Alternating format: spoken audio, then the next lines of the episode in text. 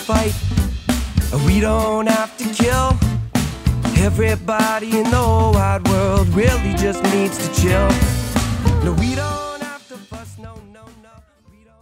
Hello and welcome to Just Chill with Oliver George, episode 8. We got the light on. We remembered this time. Uh, first off, I want to start off by saying if you want to contact the show, you know what to do. Email justchillpodcasting at gmail.com. And I also want to start saying subscribe, guys. Please. I'm getting lots of views, but I could use you just clicking on that button. It would go a long way.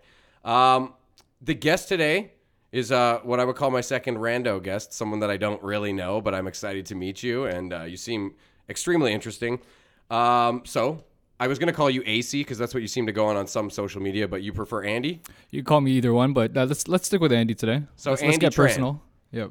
Here he is. What's up, man? Good to meet you. First off, you know, in, in the flesh, we've done a bit of digital interaction, but uh, you've told me a lot about yourself. I got to say, you're a DJ, you work at Health Canada, you're into sports, you're a single dad, you're a YouTuber like me. That's kind of how you mainly reached out in the first place. So, uh, man, like, where do we even start? Uh, What, what got you into YouTubing? Because you told me you recently got back into it. You, you sort of had some older videos. So, where's the spark that reignited this for you? So uh, well, I started my YouTube in 2014, Okay. and that was uh, during a rough time in my life. I was just about to get married, and and obviously I'm not married anymore. Not not long later. So just having to go through that entire experience and all that stress, I was like, you know what, I'm going through some problems right now, and I'm finding things that are helping. But what's really helping is just getting out there and talking about it. Really. So Connecting, yeah. yeah so I, the audience that i picked to do that was the whole world so I decided to go on youtube made some videos back then. I had no idea what i was doing just in front of a webcam no special audio no nothing like that no Just editing kind of like skills. talking about your life and stuff. yeah or- and just kind of just throwing it up there and it was like you know 15 20 minute videos whoever watched watched whoever didn't didn't. So kind of just like vlogging almost. yeah well kind of just like self-help kind of stuff you know? Just standing in front of the webcam and like talking about a specific uh, topic and i would do like a quick script and then just kind of sit there and just talk about it. And i put really interested because now that i'm doing a little bit of research on youtube and i look back at like how i did it then versus like how i'm doing it now there were things that i did back then that were like awesome like picking really engaging titles that people would actually click on Okay. and today it'd be a little bit different. But like now that I'm looking back on my old videos, I'm realizing all these things. But what reignited this whole passion for me again was now that I'm kind of on the tail end of of that rough stuff that I was talking about in my life. I'm able to be back in that space now where I'm getting back to myself, being happy again, and then you know, you know, sharing what's maybe helped me along that journey. Nice. And uh, and YouTube itself, it's it's like it's it's so much learning. You know, it's like you. I you- find it's really user friendly. I've been finding personally. I'm sure I'm still doing a million things wrong, but like it's it, the editing and the uploading videos. They make it pretty pretty easy. You know. It is pretty easy, but I mean that's just one element of it, right? Because then on on the creation side of it, and then you have like the marketing side of things, Oh, and that's the part that drives me nuts. yeah, exactly, Yeah. analytics and and like thumbnails, like everything is like it's pretty much like running its own business. Yeah, it's there's not a so many side layers, yeah. yeah. So I mean, and and that's what that's what I love in life. When something challenges me and something just forces me to keep growing and learning, I love it. It's gonna keep me there. Yeah, it's an awesome feeling to really put your mind to something and then be able to look back and say like, hey. Remember that guy that didn't know how to do this, and then you just feel like you've evolved and grown. You know, I, I get exactly what you're saying. Um, so I want to talk to you about your day job though a bit because you said you worked at Health Canada, specifically in corporate mental health. Yeah, that's what I'm doing now. So um, it's just a one year assignment, but it's something that I, obviously I'm passionate about. I, I do a lot of that stuff on the side on YouTube. So um, I'm, I'm working in corporate mental health, so I'm responsible for you know mental health initiatives and programs for people like that an are HR kind of a job. or- yeah, kind of. Yeah, yeah, yeah. So corporate services. So you know, uh, we plan all staff events and, and different events that are going on. Uh, in October, we did um, a, a panel discussion on men's mental health that I kind of got to plan and do all the questions and facilitate. That was I think pretty is cool. still a little more taboo to talk about than yeah. Like, Oh, there's a lot of guys I think that are still really shy to open up. It's getting better, but I mean, I'm someone who suffer, suffers from mental health issues of my own. I don't know about if you fall into that category as well, but uh, I don't know. I feel like sharing is always the best way. Maybe don't overshare if you don't know the person, but opening up is always going to be better than trying to keep all those feelings in and trying to navigate what can be a complicated mental situation and landscape, depending on what you're suffering from or dealing with. You know what I mean? I think we all suffer uh, on a spectrum when True, it comes to yeah. mental illness and mental health. And, I don't and think there's anyone that goes through their life just like from birth to death. Like everything was it's fucking perfect. great. Yeah, I mean, I don't think that's life itself, right? I think life itself has to do with there's yin and yang. You has to be good, there has to be bad. So because of that, things like mental health and men's mental health are, are good things to talk about to help bond men together and to help bond people together. Actually, So when you're in those moments of distress, you have more lifelines and people that you feel like you can really reach out to. that's yeah. what life's all about, man. Life's all about connectivity, right, with the world. Which is so weird because we, we're in a, a world now where we're digitally like more connected than ever, but a lot of time it feels like the opposite when we're speaking like emotionally and caring for your fellow person and all that. It's it's almost closed off. You can feel like you have so many followers, but then no one to really talk to or whatever, you know? Well, that's because it is an illusion. Exactly. Right. A lot of the a lot a of the folks growing up. Like, I mean, we're lucky. Like, how old are you now? I'm turning 34 tomorrow. Oh, great. Hey, well, happy birthday, man. Uh, so I got to you, be on the you. birthday episode here. So, Look at that. um, our generation, we were really lucky from what from what I see. When I compare our generation with generations a lot younger than us, like we actually got to grow up in an age where we didn't have cell phones up until maybe like late high school, early university. Yeah, I've talked about this before. We kind of hit puberty while the internet hit puberty. pretty much. Yeah. pretty much. Yeah, we, I- fall in a weird, weird small, you know, percentage of, of age group or whatever you want to call it. we didn't have computers in our houses growing up.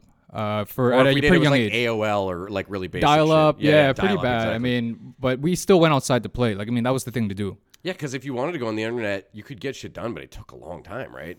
Downloading anything, even when it started to get better and people had Winamp and that shit, it was still like you'd put like a song, one song to download while you were at school all day or whatever. Yeah, pretty much. Or maybe an album or whatever it was, but So again, it, it, was, it wasn't very useful, uh, but but it was it was a, definitely an advantage to us. Uh, it's not like we learned anything less than the people that are learning today. we had a nice mixture. You know, we had to learn the basic ways to sort of, like you said, play outside and, you know, find other ways to entertain ourselves. But then we also aren't as challenged with technology as maybe the generation before us. They might struggle a little more, you know, getting used 100 percent, And I, just those two topics right there, like the men's mental health, and you know just bashing millennials and and you know how we grew up in technology and stuff like th- those are literally like two five hour episodes on their own. You know what I mean? So pick your poison. We can go either way. Yeah, exactly. Um, well, mental health is, I mean, obviously something that's rings true for me, but it's, I don't know. I mean, like, where, where do you start with a huge topic like that? I, I could just list what I deal with myself, but, uh, uh, my, my mental health is mainly anxiety. Most people that know me know this. It's not a secret by any means. And uh, I suffer from pretty bad OCD as well. So, Mm, Well, that's a great start, right? You ask where to start. You start with yourself. yeah. or you talk about what the things you're going through you share your your story you share your relations with other people and then that's how people connect with you and then that's where we figure things out i mean a lot of people try to start in the books uh, the psychology side of things Self-help books and stuff, not, not even the i mean like the textbooks I'm Oh, okay. about like medicine and The academic and, yeah. I know, I mean like going to the doctor getting diagnosed by like a, a psychiatrist so that you actually have to start taking drugs for what you're going through and Oh, stuff. Like, you know I mean I, I, I don't i think that's a great tool i don't know if it's the great the best start Yeah, I would never like medication shame anyone because it definitely can Of- work for some people. yeah. But I, I think that people should, unless you have like full blown diagnosed schizophrenia or something, but like if you're not, if you have the opportunity to try at least, that, that- that's how at least I approach my mental health issues is like, um, I'm not ashamed of them and I have methods for dealing with them, but I feel like it's your duty to still keep trying to better yourself. I- I- you know, you don't have to feel bad because you have anxiety or depression or whatever, but you shouldn't let yourself just succumb to it. And I'm not trying to shame people who who maybe have a harder time with that, but like 100%, always keep trying to climb that mountain, you know what I mean? Or, or get out of that shadow or whatever you whatever metaphor you want to use, you know? Cuz what else what else can we do? Keep trying, you know? Well, what- Everybody what, what do you find helps with with your anxiety well, weed, uh, but that's actually a tricky slope too because um, I found, especially lately, the higher THC stuff, the older I'm getting, the less it appeals to me. I do like some because if I don't have any, I, I feel that can be anxiety. For me, it's like a nice 50 50, like maybe 10 to 15% THC, and same thing for CBD, and then it balances out nice. The CBD has been a huge game changer for sure. Yeah, like, like a nice hybrid blend, I guess. Yeah, because I think I, I'm okay with higher THC, but it's got to be like the end of the night, fucking just gonna watch Netflix or something like brainless, you know, just Well, do you remember when we were growing up and we were getting weed like off the streets and we had no idea how much CBD was in there and how much THC was in there? There was no CBD in there. yeah, exactly. It was Yeah. like just mostly THC. You're just basically just getting fried like every single day with your buddies. Not only that, man, but there would always be jokes in high school about like this shit's laced with something. We literally had a joke with this one dude would always leave, leave us waiting because he was like a senior, right? And we were in fucking grade nine, freshman, and he would make us wait for like an hour to buy like a dime bag that was like 0.7 or whatever. So we would make jokes that he was spraying the the weed with Windex because it always had this weird chemically smell when he gave it to us. And yeah, it was dark times for for potheads. There's always that one guy in the hood who's selling weed that everyone thinks his stuff is laced. So it's, it's hilarious. But um, which is so only something like a fucking high schooler would think of. Like, oh, yo, this shit's laced with PCP. It's like, do you think people are gonna waste PCP yeah. to fuck up high school kids when they're smoking weed? Like, exactly. Or like, what's the expensive, you benefit know? of spraying with Windex, anyways? You know, too. Yeah, Like, exactly. It's just Unless you just want to hurt people. Which unfortunately there are people like that, but never uh, drug dealers that I've met. Yeah, exactly. Not the ones you want, at least. No, no. uh, you've been smoking weed a long time then, or Uh, yeah, I mean, uh, when, I first started smoking weed, I was like uh, 12 or 13. same here? I was yeah, well, I was thirteen. Yeah, so grade eight, and um, a lot of the buddies like I hung out with uh, within the neighborhood had older brothers. So I mean, they're definitely like the the number one source of, of pressure, I guess. Especially when Or you're at least with, like- opportunity. yeah, yeah, exactly, because they have it, and you know, I mean, they're in high school at the time. We're still in middle school at the time. The schools were separated, and, and yeah, that's kind of how we got into it. Um, Because I think peer pressure is a bit of a cop out. Like, I do think that you can be peer pressured by your peers, but a lot of time, what people call peer pressure is actually pressure they're putting on themselves. internal, yeah, You know what hundred I mean? percent, hundred percent. And that's, what I did in grade nine. It was well, that's like, what I oh, mean. Smoking section, I get instant friends or whatever, you know. That's exactly what I mean. Yeah, so it's basically the peer pressure that you put on yourself. That's a good way to put it for sure. Well, it's also, um, at least where weed's concerned, it's also a bit of an escapism at that age when you're trying to like navigate um, high school, which can be, you know, you're trying to do the social side and you're also trying to make sure you got your your schoolwork on top of things. And I don't know. Kind of still is though, eh? Sorry. Kind of still is a bit of a escapism, I guess. is Even when, especially when you get to that higher THC kind of stuff, because when you smoke it, you're, it's basically a write off. Yeah, that's almost why I don't like it. I, I like having THC be an active part of my life, but I like to still uh, be productive and creative. And, and I find if I if I mess around with like some twenty five percent, you know, indica or something, I'm just done. It's not even fun. Like I'm the same way right now. yeah, and edibles kind of the same. Edibles, I, I will admit that the body buzz, if you're like sore or something and you have the ability to just like write off the night, that's when I like doing edibles because they always make me want to nap. They always make me feel very like jelly in the body, like nice and relaxed muscles and shit. So they have their uses, but Well, no, that's the key, right? I, I pretty much only smoke now. Well, it's 12, 12 in the afternoon. I'm smoking now, but the only one it's like right before bed and like I've kind of got everything in the day done. oh, I just do sativa during the day. Mm-hmm. Because sativas, I mean, they can be risky too. The, the risk with the sativa is that a lot of people will complain you get the paranoia Oh, because yeah. it can make your mind race. But if you smoke or vape or whatever a sativa and you have something planned out and you just go do it, like we'll do it and then go to the gym. Yeah, yeah. And then you crush because you just got all this extra energy and you're actually putting it somewhere, you know? That's true. But if you just true. hit a sativa and sit on your couch, your brain's just going to drive you fucking Uh, crazy. yeah, again, this is this is like all still like relatively new stuff for me, right? Being able to you know f- go for a sativa as opposed to an indica, and you know go for that higher CBD. When back in the day, and I'm not talking, I'm talking about when I was like in university. Yeah, not, not even that long ago. Yeah, yeah. not very long ago, and it was just like, okay, if I wake up in the morning and I'm ripping a bong hit, that it doesn't matter what's in that bowl. I don't know what I don't even know what's in that bowl. How much Yeah, CBD, how take much THC. get, yeah. It's like I'm done. I'm not going to class. You're definitely going to take a nap after eating something at like 1, yeah. 1 Oh, and a p.m. huge meal at one. Oh yeah. Oh man. Same thing in high school. Like my parents always knew because I would come home after school and they were like, "Why are you so fucking tired? Like, Yeah, exactly. were you It's running like, all day at It's school?" been a rough day at school. No, it's because I was skipping class. Oh my god, hundred percent. Yeah, I would, yeah, I'd be the same thing. I come home and just take a nap, and like again, my parents would think it would be a rough day at school, but you know, actually, I skipped the entire day. Yeah, go downtown or something. yeah, with or smoke weed at my buddy's place, and yeah, so. Yeah, a lot of Jamaican showers were had. Oh my god, hours. yeah, hundred percent. Yeah, I don't know. I mean, I just feel like part of that's on the school system in that I don't think we teach kids, especially in that age group, in the right way. I think that we, we need to give a variety of subjects, but I think it's a little too broad. It's a little bit like, I don't know. I, I just, I think we should be helping people find out what it is they're really passionate about so that they're, instead of just teaching them how to fall into the woodwork of like capitalism and like, I don't know. No, I agree, man, and that's part of what my channel's a little bit about too, right? Um, one of my podcasts is, is the Grind Over Chatter podcast, and that podcast we actually talk to people who have interesting jobs or things that they've done in their life that are maybe started off as a passion, but then turned into like a business. For example, one my first episode is with my buddy David, who's a professional poker player. Oh yeah, you mentioned Yeah, this. we went to school together, and That's got to be a life, eh? dude. This guy's Jesus. making millions right now, so he's a very, very talented player.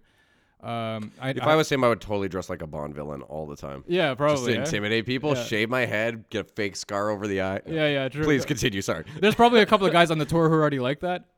So I, think he's he's just content just doing what he's got to do. But you know, it was, it was awesome just hearing him and and it's not even just his particular job, you know, being a poker player because I, my intention is not to show this video and like get everyone to start playing poker. Of course, it's find something that you want to wake up and go do. Like, Yeah, that plus like wh- what inside this passion? Okay, what are the, some of the things in poker that make you a successful poker player? What are some of these details and, and skills that people can adapt in their own lives? oh, interesting. Yeah, and like being able to read people, for example. And I'm trying to think because it's, it's been a while Bluffing ago. and stuff. Yeah, not even just. I guess it's that's not just, really It's, it's just like it's like that sport mentality too. You know, it, it's it's that competitive sp- uh, spirit and never giving up.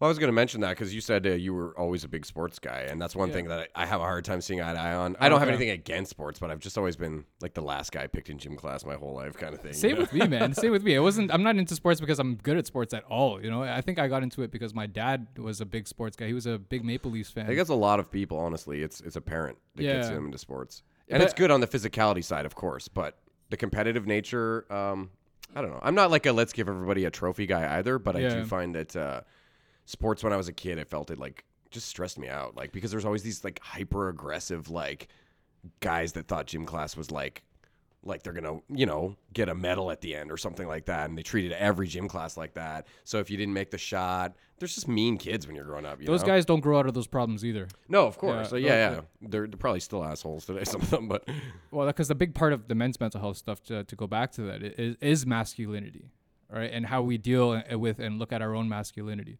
And that's one huge part of it, athletics, competitiveness, right? Yeah. And being big and strong. Like for a while, like dude, I'm not a I'm not a big guy at all. Like I'm I'm 5'9", about like right now like 155. At my peak I was like 170, 172. But I was always wanting to go to the gym and like I wanted to be big. That was always my goal, right? I didn't care to be like healthy or, or, or anything like that. I just wanted to get bigger. My big my muscles to get bigger. And, and every time I'd be in the gym and I'd be looking around at the other guys, like no matter how hard I tried and how much there's I always lifted. somebody bigger. No, no, no. I was Oh, always the weakest guy in the gym. Always, no matter what, no matter what. But that's all how you're looking at yourself. yeah, exactly. It's, Yeah, it's yeah. about how you look at yourself, and it's about you know being realistic with your goals and like re- and being hard on yourself too. Well, and realizing it takes time and perseverance and patience. The gym is hard. It's it's a, like a a lifestyle you really have to adapt to, especially if you're not a sporty person like me. My whole 20s, I, I didn't exercise at all Dude, because same, because in high school I, re- I hated sports. I was like, other than dodgeball and archery, everything else I was like, man, it's just bad memories for me, you know. And it took me until my 30s after a divorce and other things to realize that I didn't have to associate fitness with sports. Oh, for sure. You know what I mean? sure, yeah, and that there was reasons to do it just for yourself, and it doesn't have to be this macho thing. It's just to feel better, you know. And I, I weighed 30 pounds more 10 years ago than I do now. I looked Oh. like less healthy back then, you know.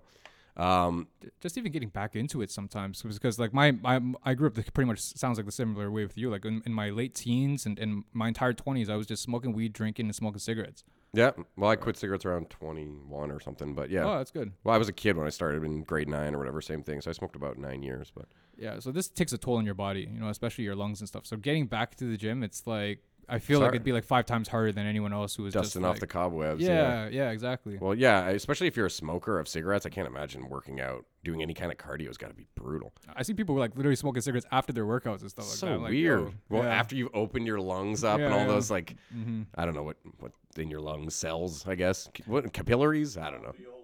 There you Oh, go. yeah, there See, you I, go. I was waiting for him to jump That's what in. dads are for Well, my dad's uh, got a master's in biology oh too. so, really yeah. wow It's so weird. My dad and my mom both have masters in biology. That's correct, right? Uh, mom's a bachelor's. Oh, mom has a Mm, bachelor. okay. Sorry, but um, neither of them like did anything with it. That's how you they met like studying bugs or something. oh really And then my dad worked for Nortel, and my mom became a nurse. oh really Just like, how do you meet studying bugs and then? That's a whole podcast.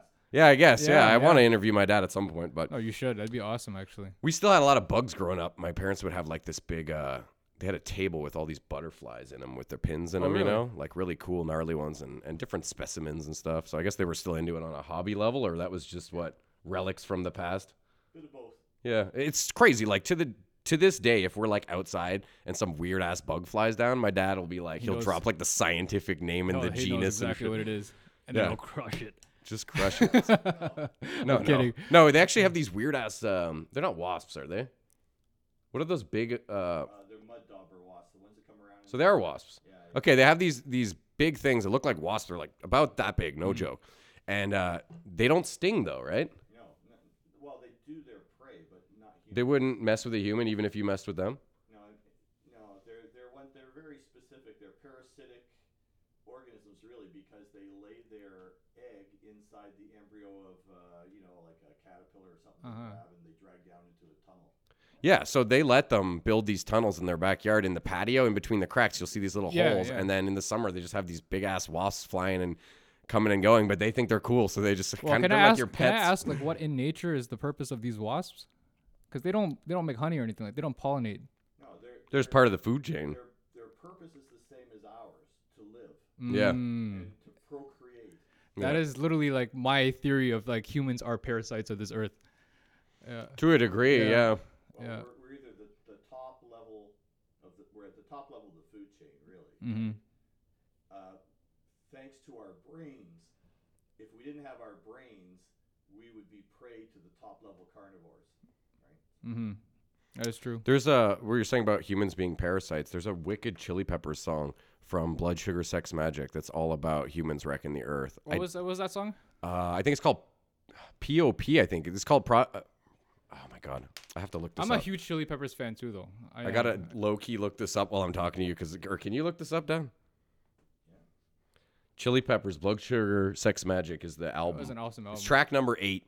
I just want to know what it's called, You so people could look it up, or I can I can put it in the the notes of this episode later. It's just such a good track, and they, he talks about he says, "Holy Mother Earth crying into space, tears on her pretty face, thought she had been raped, or something like that." Uh. and he says, "Global abortion, please. That is what she needs." Mm, wow. Right? That's some deep lyrics. Mm-hmm. Um, yeah, I've been a huge Chili Peppers fan my whole life. It's probably one of the first bands that made me want to listen to music. Oh, really? Yeah, yeah. I went on. Uh, my parents brought us to like Universal Studios, the whole Florida trip.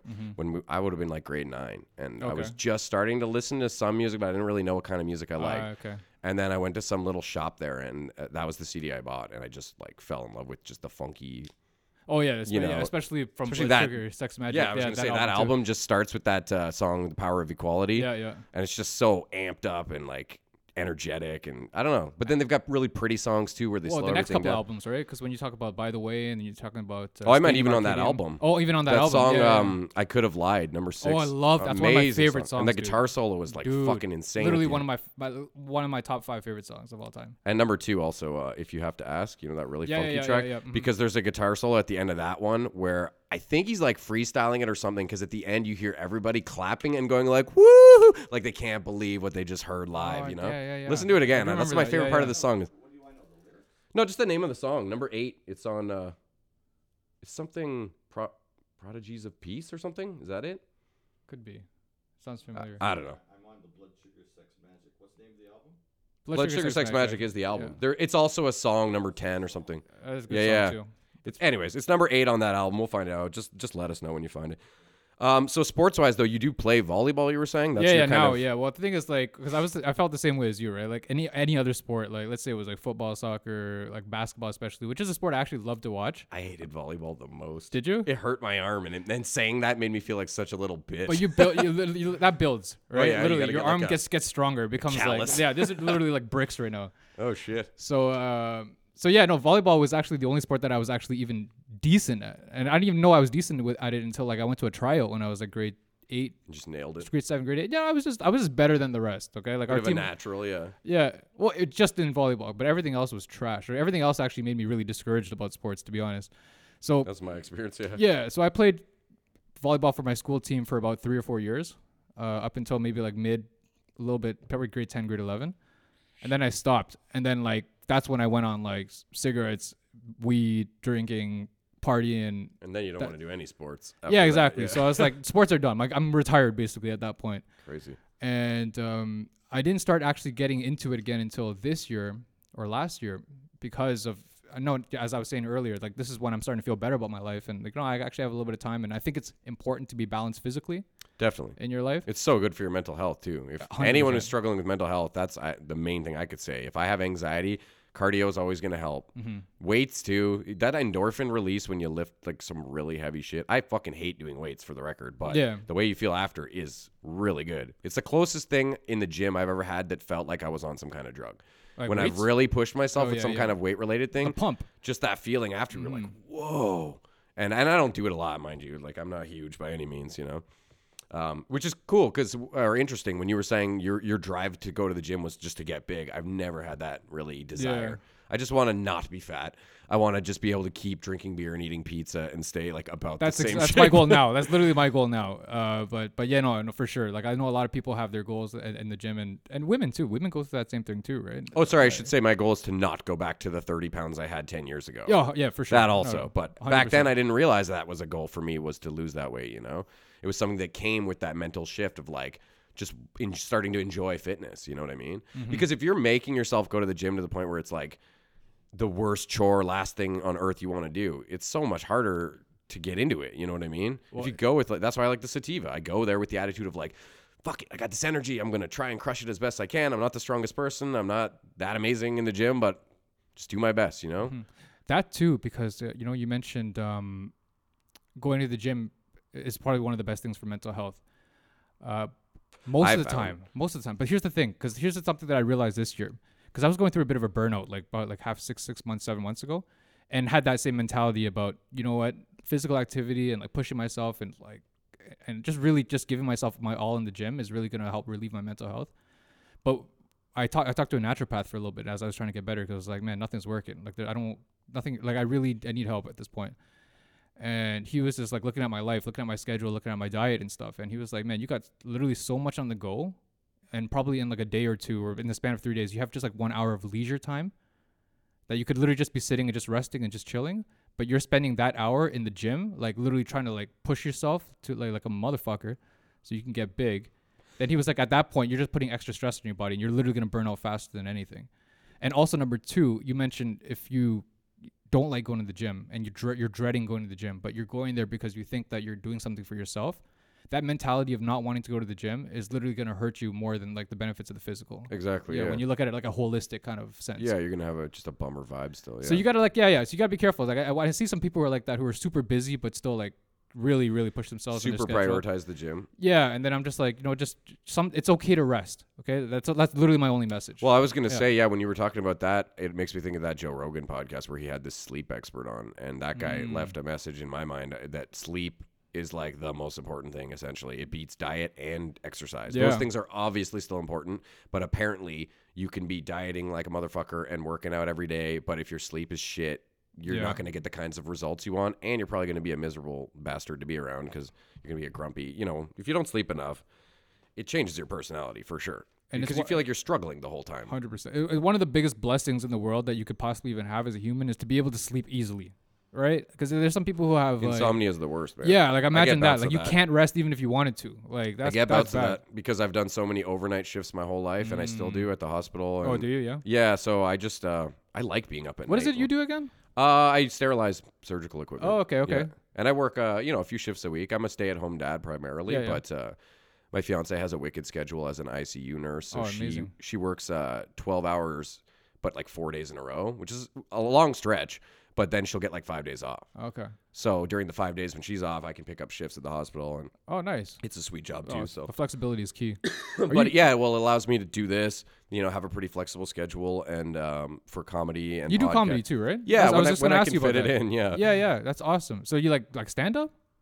Yeah, I mean, I started like five years ago, just kind of messing around and doing it here and there. But I was really intimidated, and even though I was doing well, I had a lot of like, um, you know, successes off the bat where I should have been just kept that flow going. But I don't know. I don't know what it was, man. It's hard. It's hard to get up and do it. You know, It literally the hardest thing in the world, if you ask me. and it's still um but frequency is so important and that's one thing it took me like years to realize and i'm still trying to like actually act on that i know it's to be true now but i still have a hard time but that's honestly more just scheduling and life and starting a podcast hasn't helped that at all Oh But yeah, for sure. in, in the end i like doing this more too because i feel so much more natural here and i feel um you know i have enough anxiety in my life and when i do comedy it definitely brings out some anxiety Is As it much- a way to help battle your anxiety a little bit though? I, I, like the more you go up there, does it get Yeah, better? yeah, it's a mix. I mean, that's why doing it regularly definitely helps because you're like, oh, I just did this last week. It's not so scary. It's work basically. It feels like work. Well, and you just don't build it up in your head as much Uh-huh. as if you know if you haven't. Let's say you're like an avid skier and then you don't go skiing for three years. The first time you go skiing, you're gonna be like, oh shit, am I still like, do I still know what I'm doing? You know. Mm-hmm. And then stand up, just the beast. The nature of it is like Dude. so random because the crowds are random. The locale can suck. Like you know, there's so many things that might be working against you. People don't realize that. People Yeah, don't realize how hard it try to actually go up there uh, to do a quick five or six minute set. That's actually what stresses me out the most about stand up. Um, and I always wonder, like, if you get really famous, does that change? I don't know. But the time limits and shit is what really gets Oh. to me because um, I'll practice at home knowing that I have like eight minutes when you go to Yuk Yuk's or whatever. Yeah. And then uh, I time it out here and it's perfect. And then every fucking time when I do it live, it's like two minutes faster. Oh, because you're rushing it. Yeah, because you're kind of like I, I haven't gotten comfortable with um like the silence, which which actually builds in some people's acts. It helps, like, but it's so hard to just be on the stage and wait between jokes and just let it be silent. I just want that either me talking or the sound of laughter, which is not realistic, uh, but you know that's why I power through my sets half the time. I don't know. That's why I like doing um, uh, musical comedy because I have to pace myself. I got to pick up that guitar. There's a chord structure. There's a tempo. Um, that's when I feel most confident. Oh, you do that too? You actually up there and you play like a funny song and stuff? Yeah, that's honestly what I've been leaning towards the most. We did a show at uh, Vimy Brewing Company in November, which Mm-hmm. was like all musical comedians. So four of us just got up there and did a mix of stand up and then funny songs, and that Wow, was a- man. a, really fun show. Shout I- out to those guys. I, I kid you not, like doing a, a set on stage somewhere, like a stand up, maybe even like a five, six minute, is literally at the top of my bucket list. Just do it. Yeah, I know, I know, for sure. Um, I have like- a lot of friends in the game too. Everybody, my buddy Terry's the same way. He's uh he's gonna come on here sometime soon because he for so long I was telling him you got to do stand up. Mm-hmm. You're funny when we hang out. He just says zany shit and he gets everybody laughing. And I'm like, come on, man, you got to do it. And he wanted to. Uh, and then finally, I did some show in uh, Renfrew at like a curling club, Mm. and there was like 12 people in the audience. It wasn't my finest moment. Um, hey, yeah, exactly. Whatever. You got to take the gigs you. when you get them. And uh, part of that gig, because I was driving a bunch of people out, somebody dropped out, and then I asked the lady who was organizing it, like, is, would it be cool if my buddy tried? He's been wanting to like try his first time, so he did five minutes. He did pretty good, oh, man. oh, good. He actually tried it. Good. Yeah, and for a, fr I filmed it for him and stuff, and he didn't like slay or anything by any means, but most people bomb, or a lot of people bomb their first time, and he actually everything in life. he had a lot of the stage presence. He wasn't like he didn't seem nervous, which is one of the hardest things Yeah, yeah. because you can get the audience with you. There's a lot of people who like, even their material might need some work, but they have that that charisma. You know, that's probably how mm-hmm. I get by half mm-hmm. the time. Mm-hmm. A hundred percent. It's like, oh, he he's got a guitar, or, you know, whatever. He can be a little something different, but I, I know my shit's not that good. I gotta I gotta work on my writing. it's the fact that you know that is great, right? Because then you can you can build on it. Because I, I watched this video that and I probably should have shared it with you before this, and it was it was so inspiring. It was called the creative process, Okay. and some people in the filmmaking group were actually I kind of connected with you through. Um, Oh, led me down led me down a, like a pigeonhole of like YouTube videos because you know how the algorithm is, and then it led me onto this video uh, where it was basically just about how to become a better content creator, how to become like a master at what you're doing, right? Because no one's gonna be amazing right off the bat, whether it's creating YouTube or, or going and doing stand up comedy. Like how to be captivating, kind of. Yeah, but it's it's not even thinking about that. It's, it's basically saying like, okay, look in your and I think you're you'd you'd appreciate this because you're a passionate type of guy too. And it was like look into the reason why you started doing this. Okay, you started doing this because you have good taste, right? Because you wanted to create something that would entertain you, and you have like that, Hopefully, others, yeah, and hopefully others, right? But hopefully, if you have good taste, then you would think that others would share your it taste. would be appealing to someone. hundred yeah. That's why we do this. That's why we put it online. Otherwise, we would just keep it by ourselves in our hard drive and listen to ourselves. Yeah, because if you thought legitimately that you suck and you're terrible, why would you want to advertise? Why would you share it? Yeah, with exactly. Right. Yeah. So, uh, obviously, no one is able to create something as great as their taste at the beginning, right? So there's a gap between like what you're actually doing and and your taste, and they're like the only way to actually close that gap is to keep on working and growing and learning and learning and learning until at one point you actually will reach that that point. and then maybe even keep going. Yeah, past, but past oh, your hundred percent. yeah. It's something that you never even knew you could do. But Yeah. a lot of people, and, and that the whole idea is like a lot of people kind of quit when they reach like that maybe like 10, 15 percent point right there, and they just think like what they're creating is never just gonna be as good as their taste, or they're not getting like the analytics or like the reassurance that they need from you know viewers or whatever subscribers. So Oh, and it's easy to start comparing yourself to anyone who's doing well on social media or whatever. You're like, Everyone this guy in- has yeah. a bajillion followers and I've got four or whatever. you know, like it can be pretty. uh But you just have to remind yourself, like, who cares? Like, is that really why you're doing this? Yeah, hundred percent. Like um, a, a, an important topic that I was just thinking about the last couple of days, and I thought I might want to get into today is something like that, like the comparison mind, like having that mind, and I think uh, like social media fuels a lot of that stuff too, is having that mind where you're constantly comparing situations and people and things to everything, basically else. So it, it, ba- it literally yourself. almost everything we talked about today actually kind of goes back to that sometimes. Like you know, me being in the gym and having comparing comparing my mind with the other people that are in the gym and, and all that and whatnot. So I mean, that's something that I think a lot of people need to work on, uh, and that's kind of, kind of why I got into my YouTube too, Yeah. is to get people to start just thinking a little bit differently about these things that might change your life a little bit. Yeah, stop using external stimuli to base all your values and how you're going to run your life. Yeah. And try to look inward. A Like, hundred percent look inward. Like ins- look inward instead of outward. Basically, that, that's that's the whole idea. well, you got to cast your net though, because you Mm-hmm. can pick up. Uh, first of all, you can make new friends.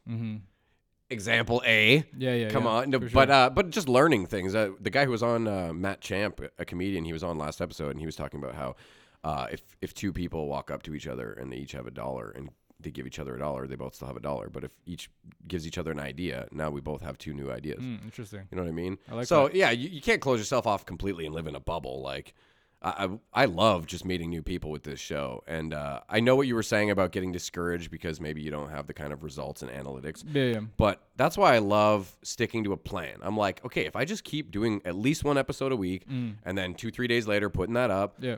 In a year, I'm gonna have like 50 some odd videos, Yeah, yeah. and they're all gonna be an hour or whatever long, you know, and all these new connections and You've already gotten better too. Like just even for your first couple of videos where like you just had one camera and everything. It's yeah, just- well, if you're what I talking mean. Like, tech, yeah. yeah. I think I'm trying that's to be a part better host That's a too. Like that's literally a big part of getting up to that level of taste. It's literally just growing your production, growing your creativity, growing your flow, growing as an interviewer, all that yeah, stuff. that's you know? that's what I'm really trying to focus on because it's hard. Um, I get very excited when I speak to people, so it's hard. Certain people, you just like ah. I don't think you wanna- are. I don't think you are. I think you're pretty natural.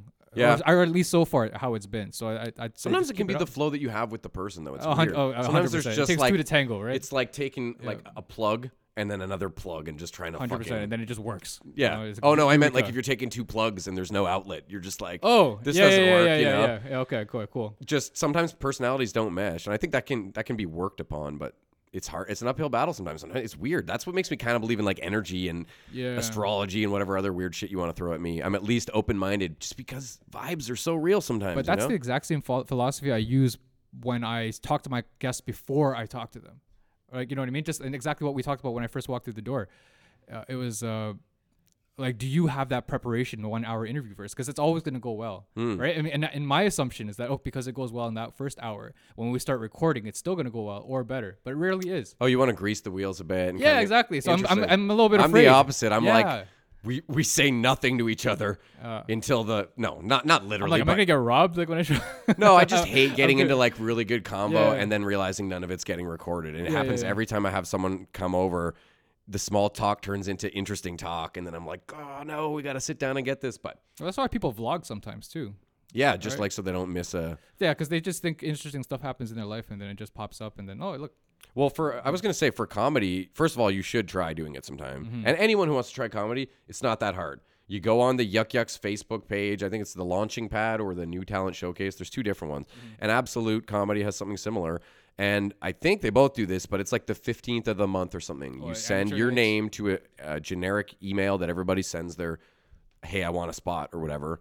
And then a week or two after that, they'll put up, or I guess the next month at the very beginning, they'll put up the the dates for each week and who's on. Oh, really? And it can take a few months sometimes where you have to, if, especially if you're new and they're like, we don't know you. Um, but you'll you'll get in eventually. They're really they want to give everybody a chance, and if you're god awful, they'll still probably give you another chance because that's part of comedy. And sometimes people need to evolve and or everyone needs oh, to evolve and 100%. grow. And most people give up hundred percent after the first couple of times if they bomb on stage maybe once. But I mean, uh, have you gone on tours? No, uh, like I've gone, I've done a set in Toronto back in the day. Mm-hmm. I did a show in Montreal in, in like this apartment show, which is actually super cool. Um, it sounds sketchy because you're like, what? It's in No, an no, no, apartment, no. but it was like a loft, and and they've been doing it for a while. And Matt's a really nice guy. Mm-hmm. Um, and you know, I did that Renfrew show, but no, basically just Ottawa. I don't uh, I, with three kids, man. Like, Oh it's- well, yeah, hundred percent. It's gonna be tough. I would do. It- it. It's weird because with comedy, especially, it seems like you have to like struggle, struggle, struggle forever, and then maybe you end up being one of these guys that tours with a bus and gets a Netflix special and all that. Yeah. And then it'd be easy because then the money comes with it, and the organization gets easier, and the you know, hey kids, I'm going to be gone for a couple weeks, but then Yeah. I can take three weeks off because I'm getting a big paycheck Hope from so. you know what I mean. Hope so, yeah. Yeah, best case scenario. I'm Yeah, talking. yeah, I'm yeah. not saying for me that's going to Well, happen tough, by any man. means. Um, It's it's a, it is a tough industry. yeah, and and also I feel like with comedy, I don't know, I've just always enjoyed doing it. I, like I said, there's anxiety, sure, but I, mm. but it's fun. That's mm-hmm. why, or at least I try to keep it that way, and I want to. Every time it starts getting, you know, to be a bummer, I don't want to do it anymore, and then I'll take a step back That's and be like, all right, thing. wait until I feel like I got a bunch of fresh new jokes and maybe I'll never be a world class comedian because I don't do the grind every day and and work those material and forge those jokes into, you know, that's what you really got to do. But um, mm-hmm. If you want to make it that that huge, I guess. yeah, exactly. yeah. I'll, I'm okay with being someone who doesn't suck at comedy, Oh, 100 percent. and I'm gonna lean into Who the musical side. I think that's if anything where I'm gonna go. I'm gonna keep doing live shows, but I'm gonna focus more on just writing funny songs Nice, that I can then do accompanying music videos for that I can release on my YouTube channel. You know what I mean? That seems like a decent plan right there. So Dude, I, I respect the art of comedy so much. Uh, e- even the element of creativity behind it too. Like you know, even the writing. I think writing songs might even be harder than writing jokes that are funny. Sometimes it depends who you are, right? Well, yeah, that's why I'm lucky, I guess, in that sense, because there's a lot of comedians who um, know a couple chords or they'll figure out a couple chords so that they can try the musical comedy angle. But like, I played music when I was a kid and and did that for years and years and years before I ever even tried doing stand up. So, um, yeah, for me, writing songs is easier. I think honestly, when I do stand up, I don't even get stressed out when I'm doing music stuff because my brain's just like I don't know how to You're explain it. comfortable in music. Yeah, I'm not. I'm not just like. I'm not just talking. It's like, oh, these are lyrics, and there's a beat, and there's so much more structure and like pattern. structured, hundred percent. Yeah, it's just a pattern, so it's easier for my brain to remember. So I just, uh, I don't get stressed that I'm gonna forget anything. Yeah. But when you're trying to just like lead people along this story Yeah, and then, and then cue them segues, for cue for laughter and stuff, and uh, it's gonna be tough to kind of like ride that wave a little bit, right? Because it's a little bit more uneven when you're doing like an actual just a stand up routine. and that's what I also learned is if you're doing musical comedy, you can um, you get to fuck around with stand uh, like a bit because you can have a little intro for the song Yeah. and you can have a little outro for the song Yeah. and maybe a little joke that connects you to your next song. But you don't have to ha- like remember these like 20 minutes of like okay, and then this, and then I talk about my stepdaughter, and then you know or Yeah. whatever it is, you know. And and I have so much respect for people that can go and do like an hour. I'm like, Oh, like the oh specials. God. yeah, yeah, yeah, yeah. Um, I'm assuming who are your favorite comedians?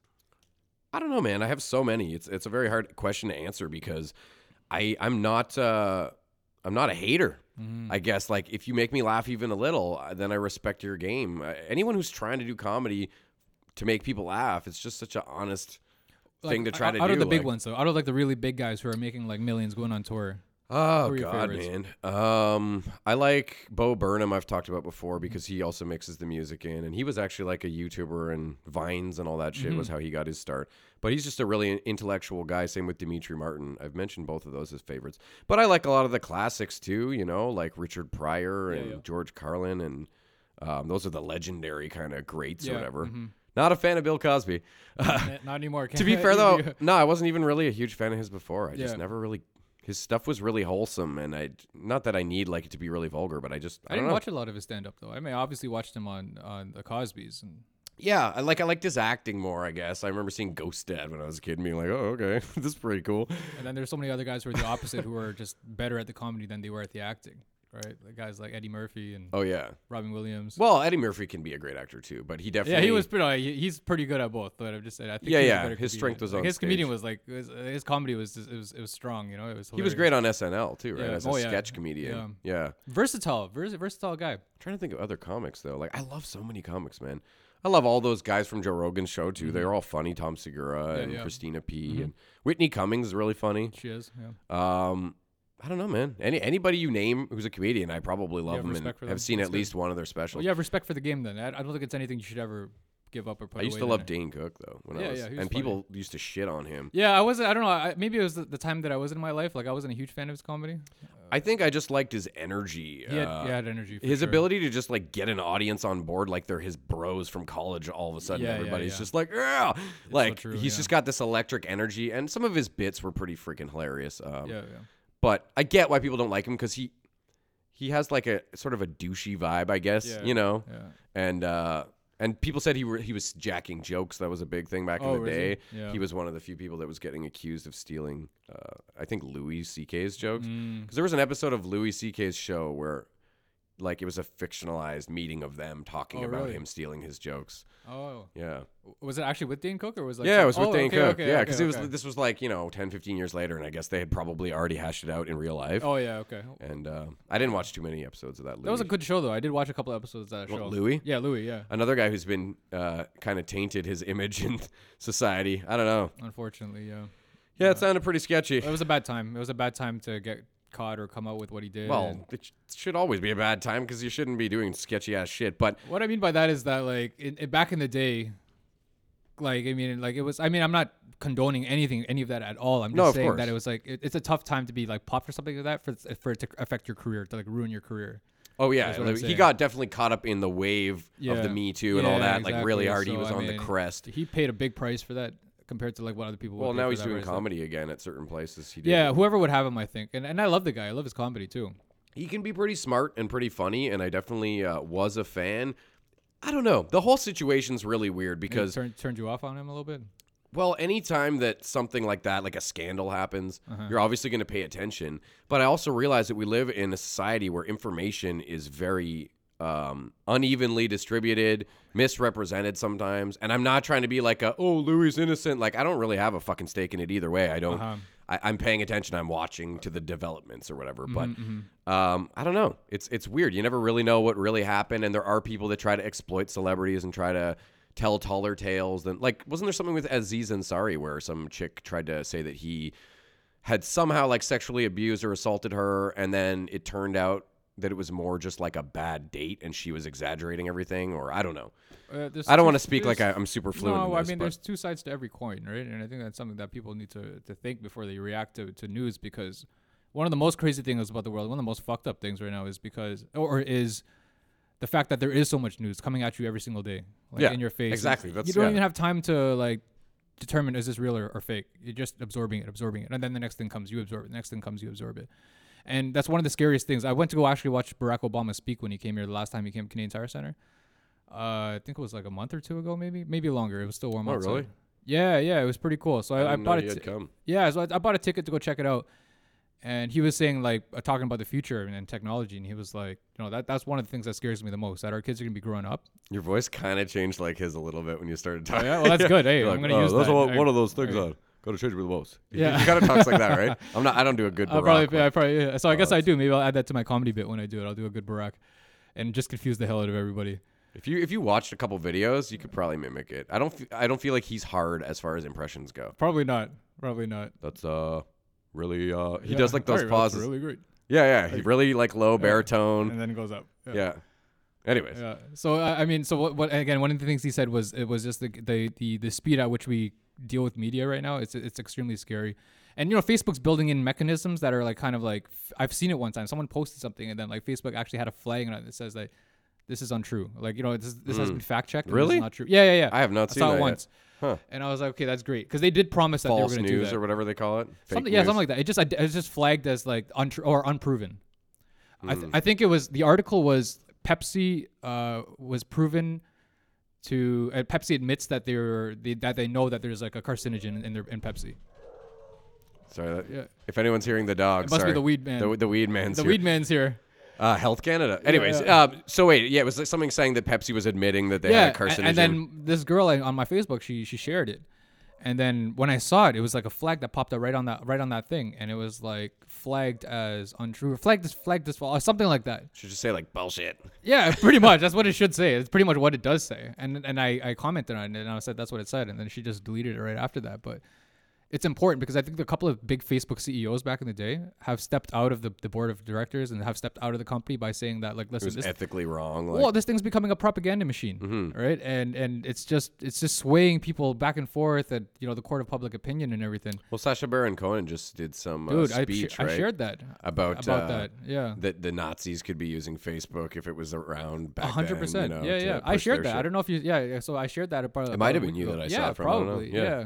And I was like, yeah, Borat's right. You know. Yo, that guy's a really intelligent dude. Every Yeah. time I've seen him give any kind of a speech on anything, he's really got a lot of interesting ideas, and he's very well spoken. He's not what you expect him to be when you watch his. well, I know you watch movies. Borat and stuff like that, but like. Borat and Bruno and whatever. Yeah. What was the other one? Didn't he have three? Oh, uh, Ali G. Ali was the other- G, Ali yeah. G was Ali G actually was around for a fucking while. hilarious back Yeah. in the show. Have you ever seen him interview Donald Trump? Like this I've was seen back. that, yeah, back way back in the day. oh man, yeah, Ali yeah. G is like trolls people so well. Yeah, yeah, yeah. He's smart, and honestly, if you, I, I believe it when people say comedy is the highest form of intelligence, because hundred percent, hundred percent, dude. That's why I told you. I, I literally like have the utmost respect for everyone who does comedy or anything to do with comedy at all, even writing jokes.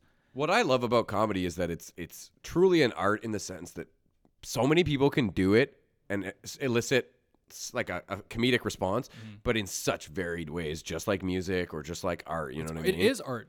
Well, that's what I'm It- saying. Yeah, anyone yeah, who yeah, denies yeah. comedy is art is, is full yeah, of shit. Exactly. Like those are not the people you want at your show. Like you want people who go there who, who are going to appreciate the art of it. That's know? the funnest part about doing comedy in my mind is just like all the other comedians you get to see. Yeah. When you're on a show and you Yeah. just like you do your 5 You're minutes. just like touring then- with a bunch of bands, basically, right? It's kind of the same thing. Well, and they're really bit. nice too. If you just start performing regularly, even if you're not like amazing, they'll start like treating you like a comic. You'll show up and be like, "Oh, you don't have to pay." You Oh, great. Well, it's like five, six bucks on an amateur night, anyways. But it's just a nice. It makes you feel like, oh shit, and then the other comics will start to talk to you, and it's like, it's pretty cool. You feel like you're in the club or whatever. Well, you have to do it for the passion, right? Because the pay is not always there. Uh, just much like for acting, right? Acting, it's, it's such a tough gig because it requires so much determination and skill and talent. So And yeah, I haven't done a lot of acting, but acting I have no problem taking money for. Uh, it feels like more of a, a quick, easy exchange. Like, what's the scene? Oh, I got to say this or I got to do this. Cool. Here's my check. Okay. Yeah. But comedy, I feel like if I started getting paid for it in any big way, it would like mess with my head doing the comedy because I'd be like, oh shit, I'm getting paid for this. Like, There's an expectation. now? yeah, like more because Uh-huh. you're you're free winging it a little more than if you're acting. Yeah. If you're acting, you can't just like say whatever the fuck you want. It's like there's a script. You Yeah, can, yeah, Maybe yeah. depending on the director, you could ad lib a bit or whatever, maybe. But um, there's more structure, so True, it feels like more of a transaction to Oh, me. instead of a, a like a, a purely creative kind of thing, is what you're saying, or yeah, well, just in the sense Yeah. that comedy, live comedy, is usually a little more lot- free, and there's a lot of time people do crowd work and throw in a little improv and Yeah. Mm-hmm. and this and that. So not that I do much of those things, but How hard, sca- you know those guys who MC the night, right? Who come up Like and the do, host or whatever? Yeah, the host. Yeah. Yeah, he'll come up and he'll do like a quick one or two minute set, like between everyone's set. yeah, Is that harder to do than stand up, or is that? Easier? I've only done that once, and it was at a Ed the Sock show. Really? And I hadn't Is that done where that came from? Yeah, I hadn't done comedy in like eight months, and I got the opportunity to do that, and I jumped on it because I used to be a big fan growing up of his. Nice. Yeah, me and too. uh, I loved it, man. I was afraid to do hosting because of the crowd work part. Yeah. But I guess because of the type of show that it was, I didn't feel like the need to do a lot of that, other than like, "Hey, how's everybody doing?" And that Yeah. shit's easy. Like, oh yeah, hundred are you guys ready to see Ed the Sock? And then you know, like e- that's fucking easy, pumping people up. But Yeah. like asking someone like, "So where are you from?" and hoping it goes well, that kind of intimidates me, you know. Mm-hmm. Um, but having to only do one or two minutes and then introduce the next person, And then you're I- out of there, right? Yeah, Yeah, and then I'm the sitting on the side of the stage and I can kind of look at my notes or whatever and be like, "Oh yeah, okay, that's what I'm gonna do next." Maybe Yeah. switch it up based on what they said. they're- exactly. Yeah. You know, Yeah, it's it's a lot more flexible. So for me, I, I dug it, but I think that's what I'd like to do eventually. I, I think if I ever did put my foot into comedy, like that, Try to get probably into my end goal. Yeah, just get into hosting and emceeing because I'm already I'm emceeing weddings right now, and and I think it's going okay. And I'm trying to start throwing jokes in and Definitely, get the crowd laughing and stuff, and just give myself a little bit of difference. Yeah. It seems like a more relaxed gig once the people like the ones I watch who crush like um Tavis, Tavis Maplesden. He's a guy who's at Yuk Yuk's a lot and every time I've seen him host, he's just so natural. He's so mm-hmm. maybe he's nervous in his head, but to me he always seems so calm, so mm-hmm. comfortable, and then he always kills it. Mm. Like all his improv conversations with people in the audience, everything I've ever seen. The guy's we're hoping to have him on in, in the new year. I think it said. makes a big difference too because if he's keeping the crowd warm and lubed up for the next couple of guys coming up, it's it, it, it keeps a nice flow going in the night. You know. Yeah, exactly. And and uh, the opposite of that being if you get a bad host, Oh my god, you'll screw like- everybody up. Yeah. Oh my god, yeah. Yeah. And uh, yeah, there's a lot of kind of rules with hosting. I remember when Kyle was on here on the first episode, he told me he did a show uh, where they had some really like killer act. I can't remember who it was, but right before him. And he was already nervous because the person's like a bigger name or whatever, at least in his head, you know. Mm. And the person who was hosting just kind of said like, "Okay, well that was great. I'm just gonna bring your next act right out." And Mm. he was upset because he was like hoping the guy would like reset the room Oh. for an because if you're coming right off of somebody else's reset the table, man. yeah, exactly. yeah. Mm-hmm. Especially if you have a different style or whatever, it can be kind of jarring for the audience who's like just laughing at one type of humor and then there's no in between kind of like neutral guy. So I don't know. It's interesting. It's interesting how when you watch people get into comedy, then you see them all kind of slowly deviate into like their their discipline. So Yeah. people are like, I think I'm gonna get into hosting. Oh, I think I'm gonna do musical comedy. Yeah. I think I'm gonna try and be a feature act. You know, I guess that's supposed to be the goal, but Yeah, yeah. um, yeah, and then some people end up just owning comedy clubs, and and that's where they excel. And some people get into podcasting. It's just comedy is so fucking broad. That's what I Yeah, love about it, you know. And you can apply it in your life to the way that's comfortable for you. You know what I mean? You don't have to be a comedian who goes on stage to be someone who applies comedy to their life and has it benefit their day to day life. In my opinion, you make somebody laugh in your day to day life. That's good for both of you. That's good for the earth. Well, not the planet, it's but you know what I mean, like the society or For, whatever. for people, yeah. Yeah, because maybe that person now is going to go about the rest of their day with a bit of a lighter spirit. Maybe pass a bit of that on. It's like a good kind of plague, Yeah. you know, Yeah. or like infectious.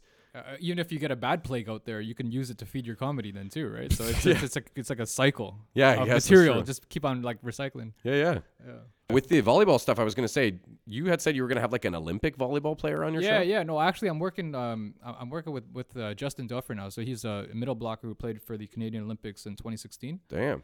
uh, in Rio, actually. So yeah, no, tall dude, man, six seven. So is he doing 2020 again or no? No, no, he's retiring now. He's having kids Oh, and okay, wants to do business school and stuff, and, and wants to change his. Uh, it's time for a change, I guess, right? There you go, man. So he's, he's Those can be the coolest moments in life when you metamorphosize, you know? Yeah, so he's settling down now, and he's uh, trying to like launch his volleyball camp. So I'm just trying to help him out with like marketing and and. Uh, Well, it'll just be interesting to hear his uh, his tales from yeah, the so I'm gonna start. Yeah. I'm gonna interview him too, and um, I've had a lot of great guests, man. Like I, I've been I've been really lucky, and it's it's kept me going. Like I've taken a step back from the podcasting a little bit, just because I, I feel like my stuff was all over the place.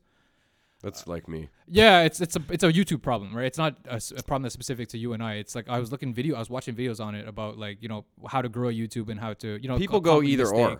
Yeah, People either niche hard or they do Or they don't all at over all. the place. Yeah. but it's I, they say it's much harder to to be successful if you don't niche Yeah. because what they say is you know some people subscribe to you and follow you because they like one certain thing about you right? Yeah. and when they're getting notifications let's say it's my life coaching stuff someone really digs what i'm saying for the life coaching stuff and like that. And, then they see ne- a video next week for like yeah dj vlog you know what I mean, I'm out getting drunk and partying and like Yeah, you know, yeah, just trying to get paid and emceeing and stuff. And they're like you know it might be cool to them or i might think it might be cool for them but they'll just be like you know i don't want these updates and i'll just unsubscribe. I have such a like just defiant nature that the whole fact that you're supposed to pick a niche makes me go fuck that. no no no i know. I'm that's that's my initial reaction for sure 100% and it's so hard for me to find a niche too This was supposed to be a niche podcast because I did a contest thing last year where I was trying to get this job being like a weed tester, where Mm. you're going to make a grand a month to review strains. And uh, I beat out like 25,000 people and Wow. made it to the final 25. And then I got iced out of that. oh man But uh, but that was what sparked the idea to, to change my basement up and get everything up and running. So um, that could have been a niche. But then honestly, when I tried to imagine it, I was like, it felt so limiting just to even imagine doing. Well, your niche could just be podcasting.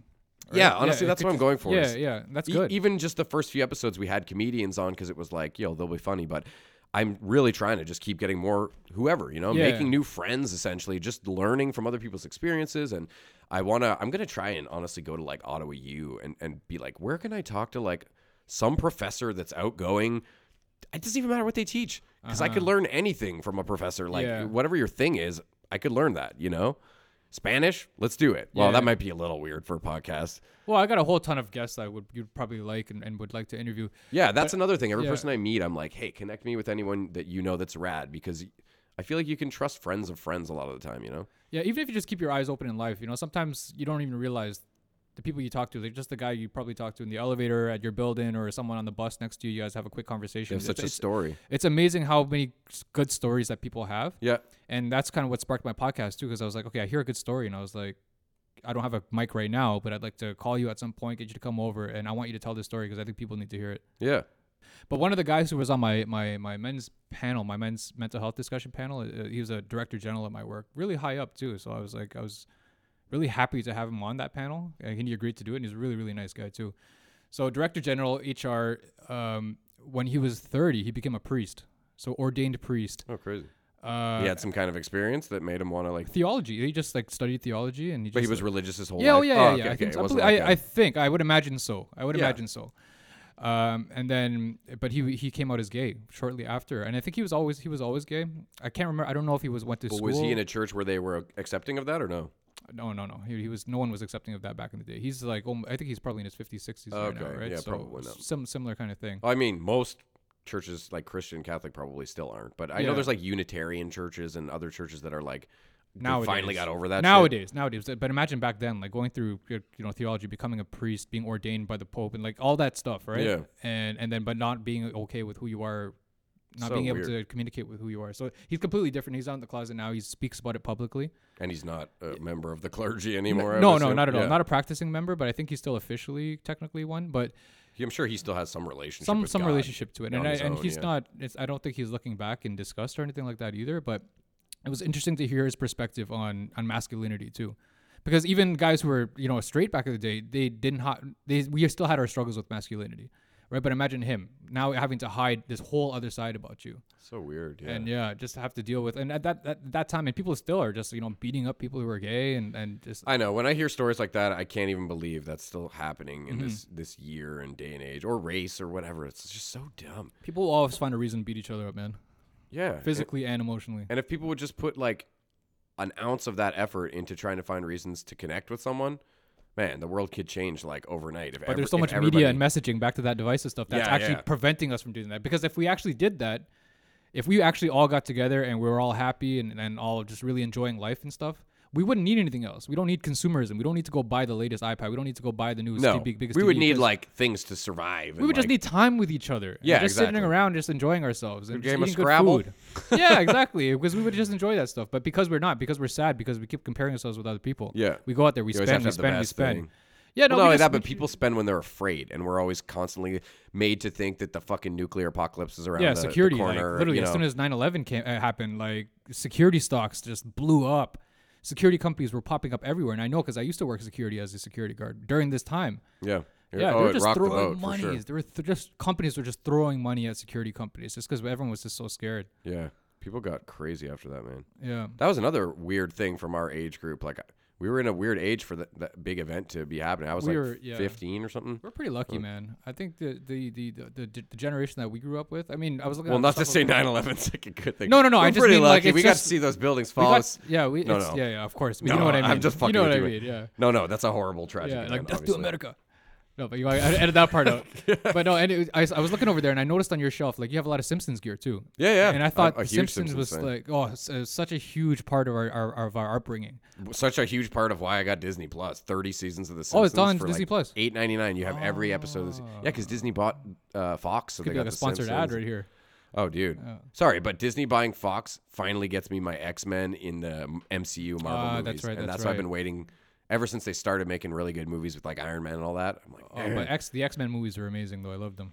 So uh, well, not like as a huge X Men fan, like they have their moments. yeah, but yeah. Like, but it could have been worse. Could have been like the Street Fighter movie. You remember that? X that Two is a really good movie. Yeah, uh, yeah. yeah. Street Fighter movie was god awful. oh my This is like Jean-Claude Van Damme. yeah, right? yeah, yeah, Oh my god, that was terrible. And M Bison was played by the dude who Uh, played God, um, what was his name? Raul something. Raul something, yeah, He yeah, played yeah. Uh, the dad on Addams Family. Did he actually? Yeah, that's him. Gomez. Yeah, Holy he's shit. dead too. Unfortunately, Oh, rest no. in peace. There, the original Raul. Gomez. Okay, okay. Yeah, well, the ones in the '90s movies. Yeah, okay, Addams yeah, Family yeah, and Addams yeah. Family Values. That's right. That's yeah. right. Yeah. Yeah, he was a good actor, but it was just a terrible movie, Street Fighter. Yeah, It was really poorly done. and apparently they made an even worse one with the chick from Smallville, Kristin they? Kreuk, Oh, called as Chun? Li's Revenge or something. I did hear about that, but I know- luckily I I, didn't watch it. it- Luckily, it was supposed to be pretty bad, I think, too. probably I would imagine. There was a really bad. She's not a great actress at all, but I don't, I don't want to sound like a hater or anything like that. But I only ever saw her in Smallville, and she, I don't know, I thought she did okay for the role. I didn't think her role was always that interesting. She was a sometimes feisty, but she was kind of a boring character. I a little flat. Yeah. What's her name was more interesting. The girl who, in real life, went in the fucking sex cult. Yeah. My Um, God. Yeah. Allison Mack. That's Oh, yeah, yeah, yeah. She was. Uh, I loved. Christ. I loved Chloe, the character on Smallville. she was one of the better characters. Yeah. No, no, for sure, for sure. Yeah, it wasn't that some shit, eh? Yeah. Yeah, she hey. was a, a pretty girl for sure, and she was like she had some charm. Uh, I just found Smallville for me got really boring after like Yeah, season yeah. I wasn't huge into it. It was too CW. It was too just like made for tweens or something. I don't Mm-hmm. know. Yeah, exactly. Arrow was kind of the same way. I watched like three seasons of Arrow, and I just kind of got me, you know, not to shit on those people. If you love Arrow, I'm sorry. It can't be all action all the time, right? No. all all fucking salmon run all the time. First time was super impressive, and the second time I was like, all right, we get it. Yeah. You make us feel inferior as men. Song number eight, The Righteous and the Wicked. The righteous and the wicked. Uh, that's that's the what one? they say. P.O.P. Prodigies of Peace in the song, Mm. but uh, the righteous and the wicked. That's what it's called. Yeah, Nice. I'm gonna have to check that out. dude, for sure. it's a been it's a, a, weird track, but it's really good. Um, What else you got written down there? man, I got uh, a few more things. Oh, so your YouTube video, I didn't find it. Maybe I wasn't looking in the right spot because I found a couple channels for you. One that was like Yeah, yeah, yeah. one yeah. that had your face, but it looked like it, it had ten subscribers. I don't think that was. That's the, my yeah. That's my The old school one? Gmail ever. Yeah, yeah, I figured it wasn't the current one. Mm-hmm. Um, no, but you told me about you went to California, was it? Yeah, Los Angeles. Yeah. So you made this video called 21 Years, 11 Days Yeah. because you were able to meet a guy who was serving a life sentence, paroled, Yeah. and you talked to him what 10 days after he got out? Yeah, yeah, yeah. Jesus. Mhm. That must have been heavy. I'm gonna say. Yeah, it was definitely something, man. It was, but Did then- you like have any prior communication with this guy, or was it just totally? No, well, I'll tell you the story. Yeah, yeah, please. Um, and it made me think though, actually, that with, I'm looking at that title, and I, was- and it was an- another Wicked thing about. title. Well, no, it was another thing about growing YouTube. Is like no one who's actually just looking for a video to watch will rec- will even know what that title's about. True. Weird, because I thought it was an amazing title, but I was looking at it from an artistic standpoint. Yeah, no, no, I, I think it's I a was great like- title artistically too. It's ambiguous, so it's like, what the fuck is yeah, that? what does that even mean? Yeah, but with like 10 billion other videos out there, like Oh, and then when you find out what it does mean, it's even more like, oh, my now I God, gotta yeah, watch it. dude. Yeah, yeah. yeah, yeah, yeah. But then at the, you got to get to that point. Okay, so what's the story though? How did Okay, you? so how the did this sto- come to be? So I was um I met my boy Mikey uh, in Vietnam when I was on my travels, and he's a really cool dude. He's from New York, and then at the time he was trying to figure out where he wants to go to law school and stuff.